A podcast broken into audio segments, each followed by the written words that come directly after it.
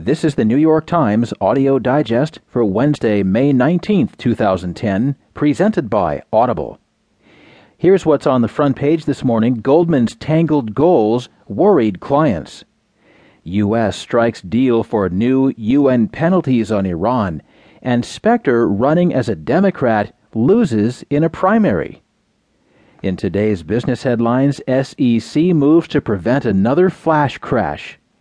Credit pinch is spreading across parts of Europe, and Campbell Brown, primetime anchor, is leaving CNN. There will be more business stories along with more national and world news, a roundup from the sports page, and New York Times columnist Maureen Dowd. Now, from the editors of the New York Times, here are the stories on today's front page. The top story is written by Gretchen Morgenson and Louise Story. It's titled Goldman's Tangled Goals Worried Clients. As the housing crisis mounted in March 2007, Goldman Sachs was busy selling risky mortgage related securities for its longtime client, Washington Mutual, a major bank based in Seattle. Although Goldman had decided months earlier that the mortgage market was headed for a fall, it continued to help WAMU sell the securities to investors. While Goldman put its imprimatur on that offering, traders in the same Goldman unit were not so sanguine. They were betting that the value of WAMU's stock and other securities would decline. Goldman's wager against its customers' stock, a position known as a short, was large enough that it would have generated at least $10 million in profits if WAMU collapsed, according to documents recently released by Congress and by mid May, Goldman's bet against other WAMU securities had made Goldman $2.5 million, the documents show. WAMU eventually did collapse under the weight of souring mortgage loans. Federal regulators seized it in September 2008, making it the biggest bank failure in American history. Goldman's bets against WAMU are examples of conflicting roles that trouble its critics and some former clients. The firm's many hats trader, advisor, underwriter, salesperson left some clients feeling bruised or wary.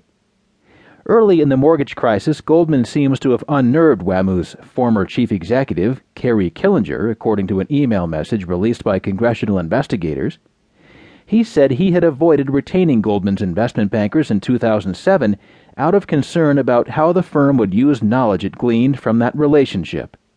I don't trust Goldie on this, he wrote. They're smart, but this is swimming with the sharks.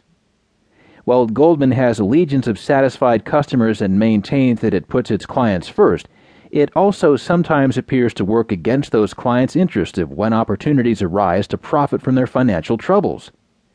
Lucas Van Praag, a Goldman spokesman, declined to say how much the firm earned on its WAMU bet. In an email reply to questions, he said there was nothing improper about Goldman's wagers against any of its clients.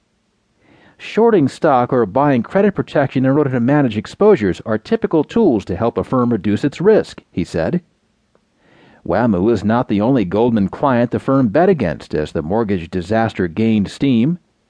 Documents released by the Senate Permanent Subcommittee on Investigations show that Goldman's mortgage unit also wagered against Bear Stearns and Countrywide Financial, two long-standing clients of the firm, and the American International Group, which insured Goldman's mortgage bonds. While no one has accused Goldman of illegally involving the clients it bet against, potential conflicts inherent in Wall Street's business model are at the core of many of the state and federal investigations underway. The Securities and Exchange Commission filed a civil fraud suit against Goldman last month, contending it misled clients who bought a mortgage security that the regulator said was intended to fail. Goldman says it did nothing wrong.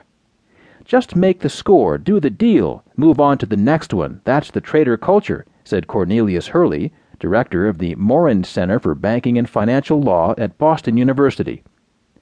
Their business model has completely blurred the difference between executing trades on behalf of customers versus executing trades for themselves.